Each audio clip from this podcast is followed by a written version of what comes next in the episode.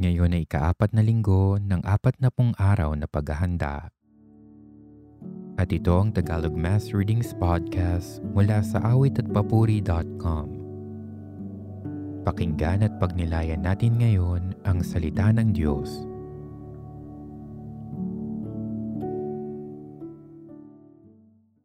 Pagbasa mula sa unang aklat ni Samuel. Noong mga araw na iyon, Sinabi ng Panginoon kay Samuel, Magdala ka ng langis at pumunta ka kay Jesse na taga Bethlehem sapagkat pinili ko nang maging hari ang isa sa kanyang mga anak. Nang magkaharap-harap na sila, nakita ni Samuel si Eliab. Pinagmasdan niya itong mabuti at sinabi sa sarili, Ito siguro ang hinirang ng Panginoon para maging hari. Ngunit sinabi sa kanya ng Panginoon, Huwag mong tingnan ang kanyang taas at kakisigan. Hindi siya ang hinirang ko. Ang batayan ko ay di tulad ng batayan ng tao. Panlabas na anyo ang tinitingnan ng tao, ngunit puso ang tinitingnan ko. Isa-isang tinawag ni Jesse ang pito niyang anak Ngunit walang pinili sa kanila ang Panginoon. Kaya tinanong ni Samuel si Jesse, Wala ka na bang anak kundi iyan? Mayroon pang isa, yung pinakabata at pastol ng aking mga tupa. Sagot ni Jesse. Sinabi ni Samuel, Ipasundo mo. Hindi natin sisimula ng paghahandog hanggat hindi siya dumarating. At sinundo nga ang anak na ito ni Jesse. Siya'y makisig na binatilyo, malusog at nangungusap ang mga mata. At sinabi ng Panginoon kay Samuel, Siya ang hinirang ko, pahiran mo siya ng langis. Kinuha ni Samuel ang sisidla ng langis at pinahiran si David sa harap ng kanyang mga kapatid. At mula noon, sumakanya ang Espiritu ng Panginoon. Ang Salita ng Diyos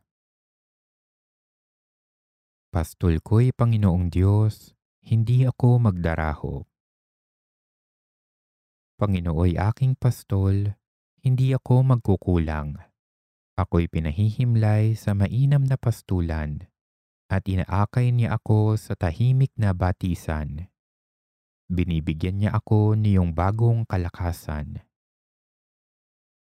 Pastol ko'y Panginoon Diyos, hindi ako magdaraho. At sangayon sa pangako na kanyang binitiwan, sa matuwid na landasi, doon ako inaakay. Kahit na ang daang iyo'y tumatahak sa karimlan.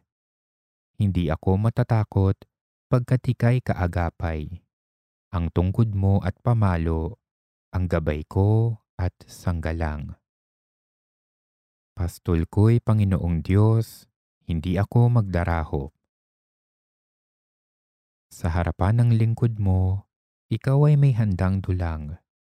Ito'y iyong ginagawang nakikita ng kaaway. Nalulugod ka sa akin na ulo ko ay langisan, at pati na ang kalis ko ay iyong pinaaapaw. Pastol ko'y Panginoong Diyos, hindi ako magdaraho. Tunay na ang pag-ibig mo at ang iyong kabutihan sa saakit tataglayin habang ako'y nabubuhay. Doon ako sa templo mo lalagi at mananahan. Pastol ko'y Panginoong Diyos, hindi ako magdaraho. Pagbasa mula sa sulat ni Apostol San Pablo sa mga taga-Efeso.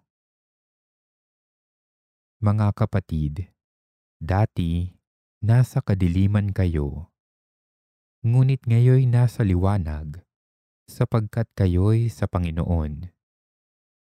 Mamuhay kayo gaya ng nararapat sa mga taong naliwanagan sapagkat ang ibinubunga ng pamumuhay sa liwanag ay pawang mabuti, matuwid, at totoo. Pag-aralan ninyo kung ano ang kalugod-lugod sa Panginoon. Huwag kayong makikisama sa mga taong gumagawa ng mga bagay na walang ibinubungang kabutihan, mga bagay na dulot ng kadiliman. Sa halip ay ilantad ninyo sila at ang kanilang mga gawa. Sapagkat kahiyahiyang banggitin man lamang ang mga bagay na ginagawa nila ng lihim. Ang lahat ng nalalantad ay naliliwanagan at ang naliwanagan ay nagiging liwanag. Kaya't sinasabi, Gumising ka, ikaw na natutulog magbangon ka mula sa mga patay at liliwanagan ka ni Kristo. Ang Salita ng Diyos Ang sabi ng poong mahal, sa daigdig ako'y ilaw. Kapag ako ay sinundan, ang dilim ay mapaparam at sa aki mabubuhay. Ang mabuting balita ng Panginoon ayon kay San Juan. Noong panahong iyon, sa paglalakad ni Jesus ay may nakita siyang isang lalaking ipinanganak na bulag. At si Jesus ay lumura sa lupa at gumawa ng putik. Ipinahid niya ito sa mata ng bulag. Sinabi sa kanya ni Jesus, Pumunta ka sa deposito ng tubig sa Siloe. Ang kahulugan nito'y sinugo. Maghilamos ka roon. Gayon nga ang ginawa ng bulag at nang magbalik ay nakakita na.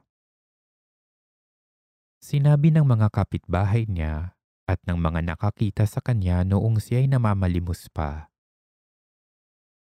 Hindi ba iyan ang lalaking dating nagpapalimos? Sumugot ang ilan Iyan nga. Hindi, kamukha lang, wika naman ng iba. At sumagot ang lalaki, Ako nga po iyon. Dinala nila sa mga pariseyo ang dating bulag. Araw ng pamamahinga nang gumawa si Jesus ng putik at padilati ng bulag. Tinanong din siya ng mga pariseyo kung paano siya nakakita. Sinabi niya sa kanila, Pinahiran niya ng putik ang aking mga mata. Naghilamos ako pagkatapos at ngayon nakakikita na ako. Ang sabi ng ilan sa mga pariseyo, Hindi mula sa Diyos ang taong iyan sapagkat hindi niya ipinangingilin ang araw ng pamamahinga. Ngunit sinabi naman ng iba, Paanong makagagawa ng ganitong kababalaghan ang isang makasalanan at hindi sila magkaisa ng palagay? Kaya tinanong nila uli ang dating bulag. Ikaw naman, yamang pinadilat ni Jesus ang iyong mga mata, ano naman ang masasabi mo tungkol sa kanya? Siya ay isang propeta, sagot niya. Sumagot sila, Ipinanganak kang makasalanan at ikaw pang magtuturo sa amin. At siya'y itinawalag nila. Nabalitaan ni Jesus na ang lalaking pinagaling niya ay itiniwalag ng mga pareseyo. Kaya tinanong niya ang lalaki nang matagpuan niya ito. Sumasampalataya ka ba sa anak ng tao?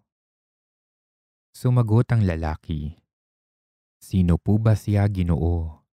Sabihin ninyo sa akin upang ako'y manampalataya sa kanya. Siya'y nakita mo na. Siya ang nakikipag-usap sa iyo, ani Jesus. Sumasampalataya po ako, Panginoon, sabi ng lalaki. At sinamba niya si Jesus. Ang mabuting balita ng Panginoon.